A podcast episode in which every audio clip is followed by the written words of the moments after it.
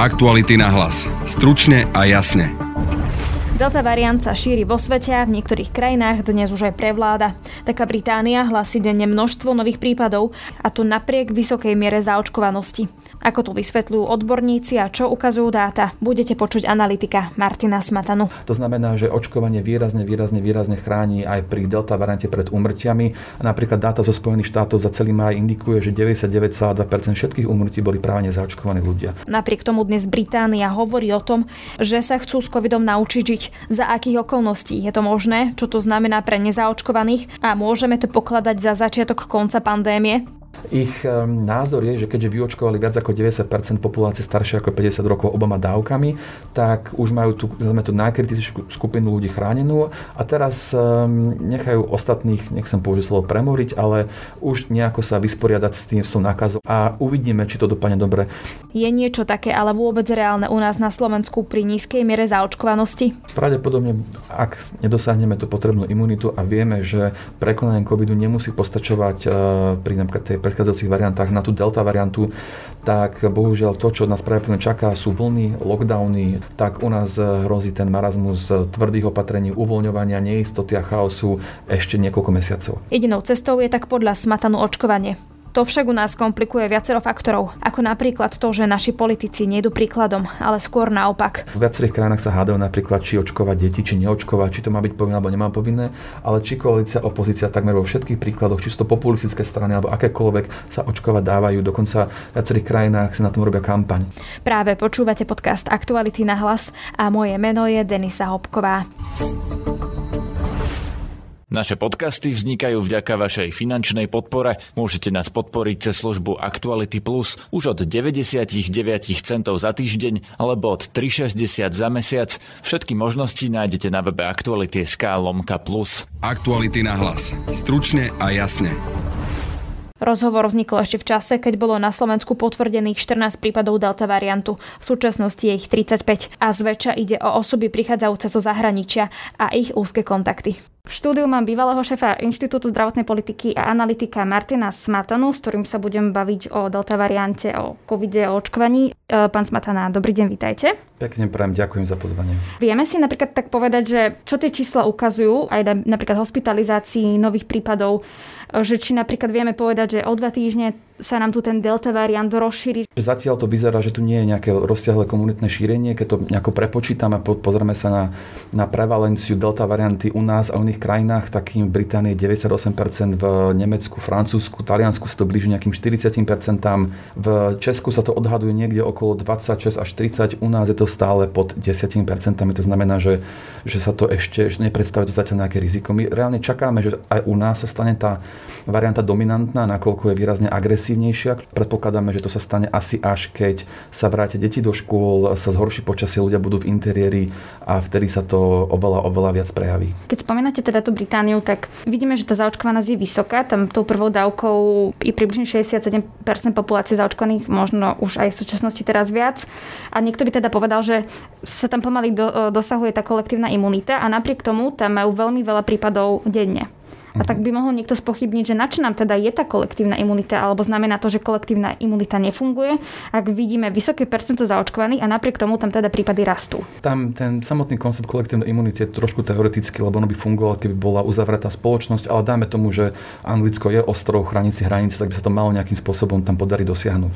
Problém v tom je, že to percento zaočkovanosti sa počíta z veľmi zjednodušene z toho prirodzeného reprodukčného čísla vírusu. A kým tá originálna wuhanská mutácia mala reprodukčné číslo okolo 2,4 až 2,5. Tá britská mala už okolo 4 až 5 a odhaduje sa, že táto delta varianta má niekde od 5 až 8, e, čo je približne 40-60% viac ako tá alfa britská mutácia. Keď to prepočítame, tak pri tej wuhanskej nám stačilo 60 až 65%, pri tej britskej už to bolo niekde okolo 70-75 a pri tej delte sa očakáva, že aby sa dosiahla tá imunita, aby sme potrebovali zaočkovať 80 až 80% ľudí podľa toho, um, ako rátame efektivitu vakcín. To znamená, že uh, tie čísla sú teraz ešte príliš nízke, aby sa dosiahlo na jednej strane. Na druhej strane treba povedať, že čo je kľúčové pri očkovaní je to, aby ľudia nemali ťažký priebeh, aby nezomierali. A keď sa pozrieme na tie dáta z Veľkej Británie, tak to nám presne potvrdzuje Je pravda, že Británia teraz znamenáva najväčší náraz za posledných 6, myslím, že už 7 mesiacov. Na milión obyvateľov majú niekde okolo 430 prípadov. Na Slovensku máme, myslím, že teraz akurát nejakých 5-6, úplne že malilinko ale keď sa pozrieme na počet umrtí, tak na milión im zomiera iba 0,4 osoby. Keď sa pozrieme na iné krajiny, kde je dominantná alebo dominuje alebo rastie tá delta mutácia a majú teda už nábeh tej veľké vlny, ako napríklad Rusko, Tunisko, Juhafrická republika, tak tam vidíme, že im e, násobne viac zomiera ľudí pri podobných číslach e, počte prípadov. To znamená, že explicitne vidíme, že to očkovanie funguje pred ťažkým symptomatickým priebehom a umrtiami. Tam my vieme povedať, že napríklad v Británii koľko tých prípadov percentuálne sú aj zaočkovaní napríklad dvomi dávkami, že či sú to väčšinou teda nezaočkovaní ľudia, ktorí sú infikovaní. Áno, vieme. O tých prípadoch nevieme viac iba, iba nejaké hrubé skupiny, že staršie alebo mladšie ako 50 rokov, nevieme, aké mali komorbidity, nevieme viac o tých pacientoch, aby sme to vedeli lepšie posúdiť.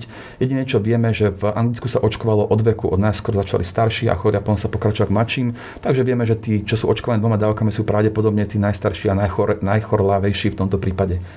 Keď sa pozrieme na poslednú aktualizáciu dát, lebo v Anglicku to robí Public Health England, posledná aktualizácia bola posledný piatok a tam zanalizovali 124 tisíc delta prípadov, z čoho približne 10% malo už obe dávky vakcín, znamená, že približne 10,8 tisíca ľudí. Celkovo na tú deltu zomrelo 257 ľudí, z toho 116 malo obe dávky e, vakcíny a 92 nemalo ani jednu dávku, som nezaočkovaný. Keď sa pozrieme detálne na tú štruktúru, tak starší ako 50 rokov, lebo to je tá kľúčová skupina, tak z nich približne 114 bolo zaočkovaných obidvoma dávkami a tí, čo dostali ani jednu dávku, tých bolo 71. Keď sa pozrieme, koľko ľudí dokopy, akože celkový počet malo obe dávky, tak je to viac ako 20 miliónov. Keď sa pozrieme, koľko ľudí nemalo ani jednu dávku a zomrelo z nich 71, tak bolo to približne 2 milióny. To znamená, že keď si porovnáme tie veľké skupiny, tak vidíme, že áno, zase celkový počet e, zomrených zaočkovaných bolo vyšší ako nezaočkovaný, ale je to skupina, ktorá je 10 násobne vyššia. Keď to teda prepočítame, tak úmrtnosť u nezaočkovaných je približne 6 až 7 krát vyššia u tej skupiny staršie ako 50 rokov a keď sa pozrieme ako ten celkový balík všetkých úmrtí, tak ministerstvo zdravotníctva to včera pekne prepočítalo, je to až 9 násobne viac. To znamená, že očkovanie výrazne, výrazne, výrazne chráni aj pri delta variante pred úmrtiami. Napríklad dáta zo Spojených štátov za celý maj indikuje, že 99,2% všetkých úmrtí boli práve nezaočkovaní ľudia. Čo potom teda si pri našej zaočkovanosti máme predstaviť v našich nemocniciach, čo sa bude diať na Slovensku a že či teda máme predstaviť, že tu bude veľa ľudí so zlým priebehom a potom tak. malá skupina, ktorá aj keď sa infikuje, tak bude bez podstate bezproblémová. My máme veľký problém, a teda nie len my, keď si pozrieme na rebríček odvratiteľných umrtností, o umrtí a jedno, čo sa pozrieme na liečiteľné alebo preventabilné, tak Slovensko štandardné 5. 6. najhoršie krajiny, ktoré sú horšie ako my je Litva, Lotyšsko, Rumunsko, Bulharsko, a Maďarsko a až na Maďarsko všetky menované krajiny majú podobne ako my veľmi zlú štruktúru očkovania. Minulý týždeň bol v vašom podcaste ekonom Martin Schuster, ktorý úplne nás bežne dostupných dát vypočítal, že 850 tisíc ľudí starší ako 50 rokov, čo je primárna riziková skupina, je stále nezaočkovaných, čo ak by sme mali rovnakú mieru umrtnosti, ako sme mali počas poslednej vlny, by mohlo spôsobiť pri najhoršom cez 40 tisíc umrtí. Vieme, že ono tam, to bol najpesimistickejší scenár, vieme, že ono to kvôli tomu, že máme nejakú imunitu a zavedú sa opatrenia, tak určite nebude, ale to, je, to spôsobí, že tá vlna u nás a vlna ako teraz je v Británii bude neporovnateľne vyššia. To znamená, že u nás stále budú pravdepodobne zomierať zbytočne stovky, stovky ľudí. Nevieme presne, aká, akú smrtnosť ten vírus má, ako som spomínal, potrebujeme viac dát. Nie je zatiaľ indikácia, že by malo mať vyššiu alebo nižšiu, ale aj keby nemalo, dáme tomu, aký malo rovnakú, tak už len tým, že sa šíri rýchlejšie, že má vyššie, vyššie reprodukčné číslo, to spôsobí viac umrtí. Adam Kučerský z London School of Hygiene and Tropical Medicine je taký popularizátor a na Twitteri a vysvetľuje veľa konceptov ohľadom epidemiológie, on epidemiológ, myslím. Tak on má taký pekný príklad, kde, kde na príklade 10 tisícoch pozitívnych ilustruje, čo reprodukčné číslo znamená na umrtiach. Lebo dáme tomu, že máme 10 tisíc pozitívnych a dáme tomu, že reprodukčné číslo je neviem, 1,1 a umrtnosť je 0,8 o mesiac z tejto skupiny zomrie približne 130 ľudí. Ak by sme tú, tú, tú smrtnosť 0,8% navýšili o 50 50%, tak do mesiaca zomre 200 ľudí. Keby sme ale nechali úmrtnosť na tých 0,8%, ale navýšili o 50% reprodukčné číslo, tak zomre takmer 1000 ľudí.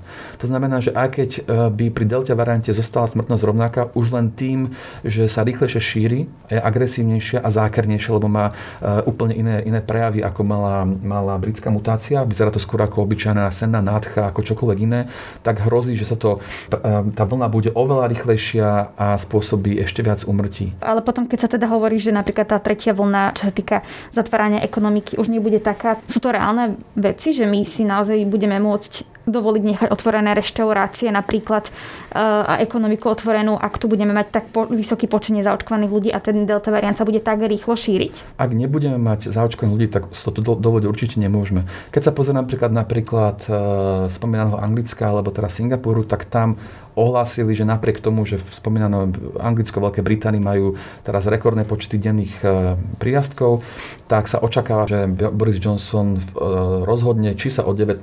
finálne uvoľnia všetky opatrenia ich názor je, že keďže vyočkovali viac ako 90% populácie staršie ako 50 rokov oboma dávkami, tak už majú tú, tú najkritickú skupinu ľudí chránenú a teraz nechajú ostatných, nechcem použiť slovo premoriť, ale už nejako sa vysporiadať s tým, s tou nákazou. On dokonca povedal v takom rozhovore, že sa ľudia musia naučiť s tým covidom.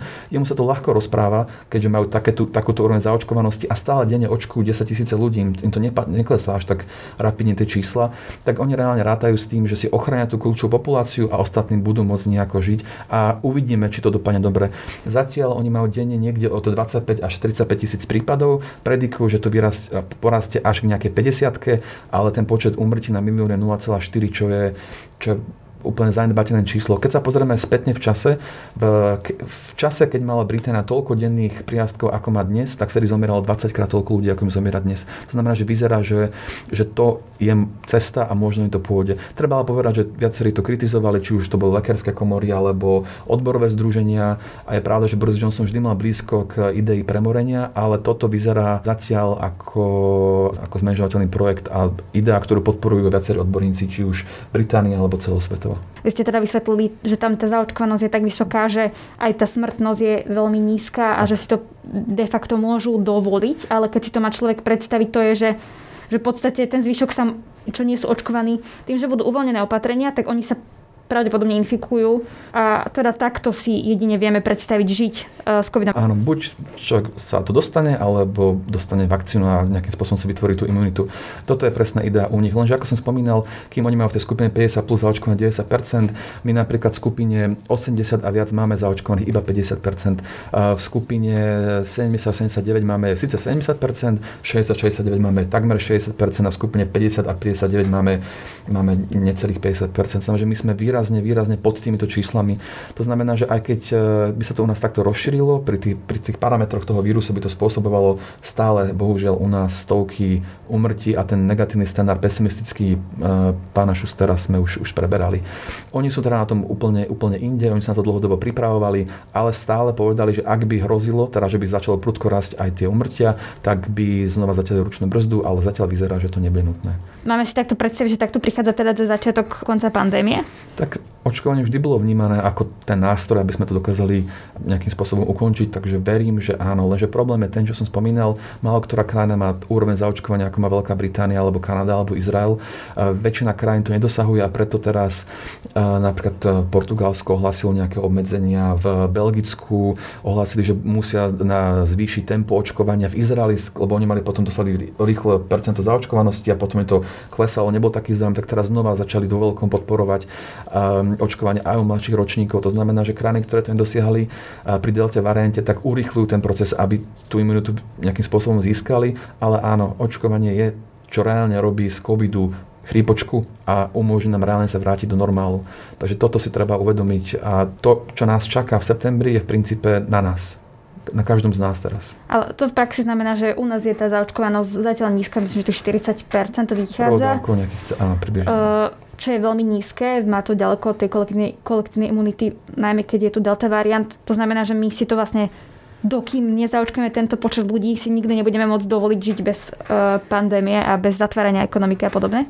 Pravdepodobne, ak nedosiahneme tú potrebnú imunitu a vieme, že prekonanie covidu nemusí postačovať pri napríklad tej predchádzajúcich variantách na tú delta variantu, tak bohužiaľ to, čo nás pravdepodobne čaká, sú vlny, lockdowny, či už národné alebo regionálne, ale tým, že máme regióny, ktoré majú výrazne nižšie percentá ako iné, ale je veľká mobilita, tak u nás hrozí ten marazmus tvrdých opatrení, uvoľňovania, neistoty a chaosu ešte niekoľko mesiacov. Takže bohužiaľ áno, je to ten pesimistický scenár, ktorý nám hrozí už čoskoro.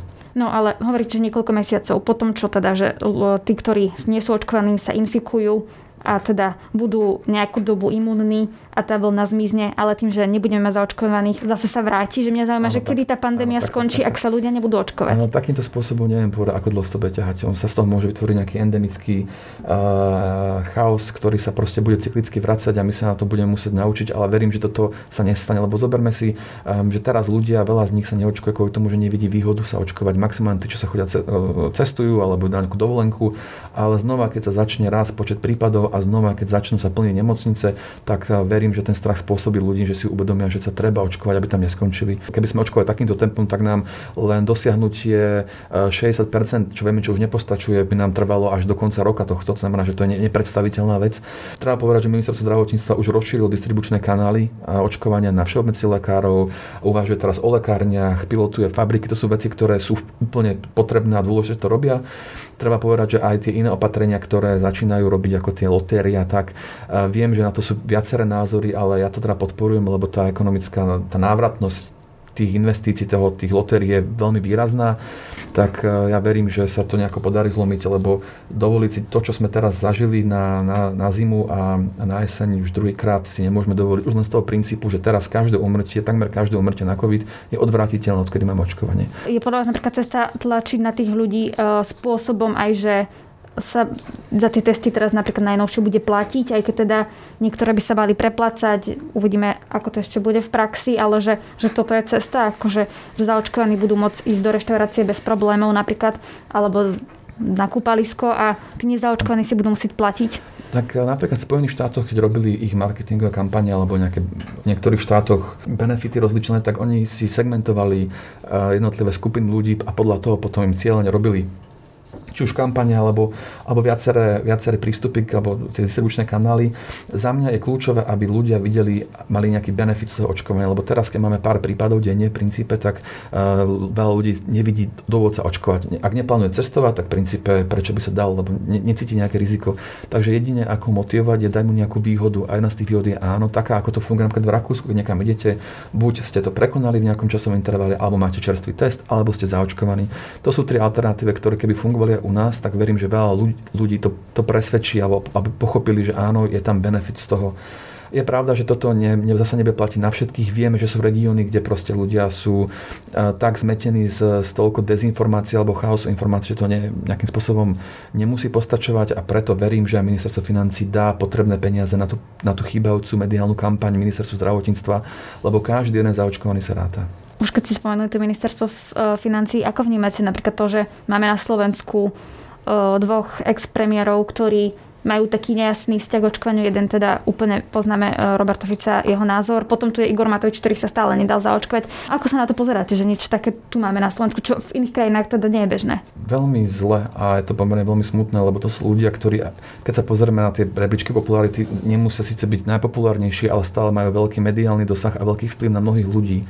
A je najefektívnejšie a najlacnejšie opatrenie ich s príkladom. Zoberme sa napríklad Viktora Orbána, ktorý sa dal zaočkovať pred kamerami neregistrovanou vakcínou Sinopharm, aby podporil očkovanie. A teraz Maďarsko je nad priemerom očkovaní um, Európskej únie napríklad. Keď sa pozrieme naprieč inými krajinami a pozrieme sa na rozličné politické strany, tak áno, v viacerých krajinách sa hádajú napríklad, či očkovať deti, či neočkovať, či to má byť povinné alebo nemá povinné, ale či koalícia, opozícia takmer vo všetkých príkladoch, či sú to populistické strany alebo akékoľvek sa očkovať dávajú. Dokonca viacerých krajinách krajinách si na tom robia kampaň. Takže u nás je to absolútne opačne a je to veľká škoda, lebo mnohí ľudia počúvajú práve toho svojho politického favorita, nech to akokoľvek znie zvláštne, keď sa oni postavia a majú veľkú tlačovú besedu a tam povedia, že nie sú si istí, alebo počkajú, alebo nedajú, tak to je niečo, čo sa k mnohým ľuďom dostane a proste ten názor už, už u nich zmení je veľmi, veľmi náročný. To znamená, že ministerstvo zdravotníctva sa môže trápiť kampaňmi, novými distribučnými kanálmi, ale keď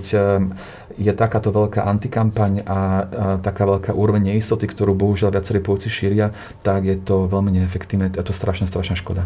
Také na uzavretie potrebujeme 80% na zaočkovanosť, aby sme mohli žiť s covidom. Čiže podľa vás teda kombinácia kampaň, e, strach, keď sa zvýši počet prípadov, bude stačiť na to, že to dosiahneme? Tak ono, samo o sebe, tá kolektívna imunita je taký teoretický koncept kľúčov, aby sa mali preočkovaní tie kritické skupiny, či už starších, alebo ľudí, ktorí majú nejaké komorbidity, ktorí vieme, že sú oveľa náchylnejšie na hospitalizáciu a umrtia. E, Odpovedám tú druhú otázku, čo všetko potrebujeme, tak áno, ľudia potrebujú vidieť nejaký veľmi výrazný benefit toho, že uh, sa zaočkujú, tak niečo za to dostanú. A pokiaľ nepríde tá potreba, v, ktorá bude vyvolaná emóciou strachu, ktorú sme mali teraz na jar, bohužiaľ vtedy sme nemali dosť vakcín, tak sme to nevyužili. Ministerstvo z tohto pohľadu už je na úplne hranice svojich možností. Je pravda, že tá kampaň sa môže zlepšiť, ešte môžu sa v lekárniach očkovať, ale to už je na hrane toho, čo, čo, sa, čo sa spraviť dá dôvod, prečo aj ja na Facebooku, sociálnych sieťach alebo mediálne vystupujem, napriek tomu, že po každom takom jednom komentári mi príde desiatky výhrážok a, a, a vulgarizmu a čokoľvek, je to, že každý deň sa ráta, každý deň presvedčený sa ráta. A viem, že je tak teraz také populárne rozprávať o nezaočkovaných, že sú dezoláti alebo čokoľvek, ale väčšina z tých ľudí proste má, je iba dezinformovaná alebo neistá, alebo sa niečoho bojí. A človek, keď si s ním popíše, porozpráva, sadne, tak u väčšiny z nich ten strach pramení z nejakej iracionality. Z toho, že proste nemal dobrý referenčný rámec názoru, alebo počul nejaký zlý príklad, alebo zlú interpretovanú štatistiku ako okolo tých umrtia z Anglicka. Proste nedá sa nič iné, iba to proste proste komunikovať a komunikovať a komunikovať a prebíjať tie antivaxerské komunity. Vy ste ešte teraz spomínali, že, že vám aj chodia teda tie negatívne komentáre, keď propagujete to očkovanie. Je ich veľa? Napríklad cítite, že ten tlak sa momentálne stupne, lebo v tej spoločnosti to trošku tak vyzerá, ako keby sa tu zrobili také dva tábory, očkovaný, neočkovaný. Áno, áno. Sa to, by som to nazval, dosť radikalizuje. A aj tí výhražníci sú, nazme to, stále viac a viac odvážni. Pričom ja nerad by som povedal slovo, že propagujem očkovanie, iba vysvetľujem benefity a vyvracam dezinformácie alebo misinterpretácie niektorých dát, ale pravda, že to stupňuje. A ja viem, že veľa ľudí si myslí, že keď e, to ministerstvo alebo influencery podporujú, tak týmto zbytočne nutia ľuďom, ale väčšina z tých postov, komentárov alebo, alebo nejakých šotov smeruje k tomu, aby sa vyvratili e, dezinformácie alebo, alebo klamstva ohľadom očkovania. To znamená, že vo väčšine prípadov to je pre mňa ťažko pochopiteľné, prečo tí ľudia útočia, ale je pravda, že viem, či už v mojom prípade alebo viacerých kolegov, či už z vedy pomáha alebo z epikonzília, že sa to stupňuje a je to stále horšie a horšie. Ja som dostal prvú vyhrážku ešte v marci 2020, keď sme robili tie scenáre, čo nám hrozí, ak sa to tu rozšíri. Takže ja som na to pomerne zvyknutý, ale to, že sa to teraz tak masovo robí a, a protestuje pred domami odborníkov, tak to je pre mňa ťažko pochopiteľné. Namiesto toho, aby sme boli radi, že máme takých odborníkov, ktorí sú ochotní to komunikovať a pomáhať a riešiť, tak nám namiesto toho ich e, šikanujeme, vyhrážame sami a ešte protestujeme pred ich domovami, že oni chránia naše životy. Ťažko pochopiteľné pre mňa. Čo vám tí ľudia vyčítajú, že klamete, že to nie je pravda, alebo... Ehm, tam zatiaľ som nemal nejakú racionálnu debatu. Sú takí, ktorí sú vzdelanejší, ktorí majú niektoré pochybnosti, kde ale pochopiteľne aj pri covide stále veľa otvorených otázok nevieme. Často odpoveď, že nevieme presne, myslíme si, ale väčšine prípadov to je absolútne iracionálne. To je, že sme kúpení farmalobby, klameme, dezinformujeme, chceme vyhubiť populáciu. To je úplne čo, čo vás napadne, úplne často iracionálne veci, ktoré ani keď človek prečíta, to nemá ani hlavu a petu, ani nejakú myšlienku. Keď človek odpovie, tak je tam väčšinou, že iba vulgarizmy, alebo tak prekapujeme, že často to chodí od ľudí, ktorí keď si potom pozriete ich profil, tak tak eh, na fotke sú usmiatí s rodinkou, ale vám prajú eh, vám a vašim blížným a rodine smrť. Je to také zvláštne. A pre mňa ťažko pochopiteľné a je to také zlyhanie celej spoločnosti, že až takto ďaleko eh, sme dovolili konšpirátorom a, a antivaxerským skupinám dojsť to ukazuje tú presilu tej antiscény trošičku aj Ale asi. Nie, až štatisticky to až tak nie, lebo zoberme si, že na Slovensku máme prvou dávku zaočkovaných, aspoň prvou dávkou približne tých 39, takmer 40 populácie, kde, sa, kde sú aj deti, ktoré sa očkovať nemohli. To znamená, že keď sa pozrieme na celú dospelú populáciu, tak v presle sú práve očkovaní.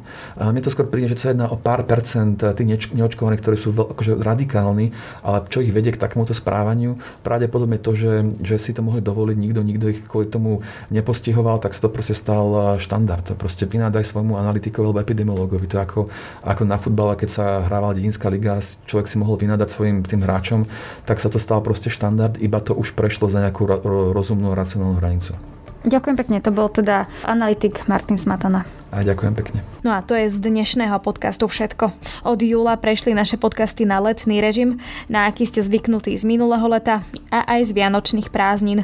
Nebudú vychádzať dva denné podcasty, teda ranný podcast Ráno na hlas a večerný podcast Aktuality na hlas, ale namiesto nich bude vo všetkých našich kanáloch jeden denný podcast. Pekný zvyšok dňa želá Denisa Hopková. Aktuality na hlas. Stručne a jasne.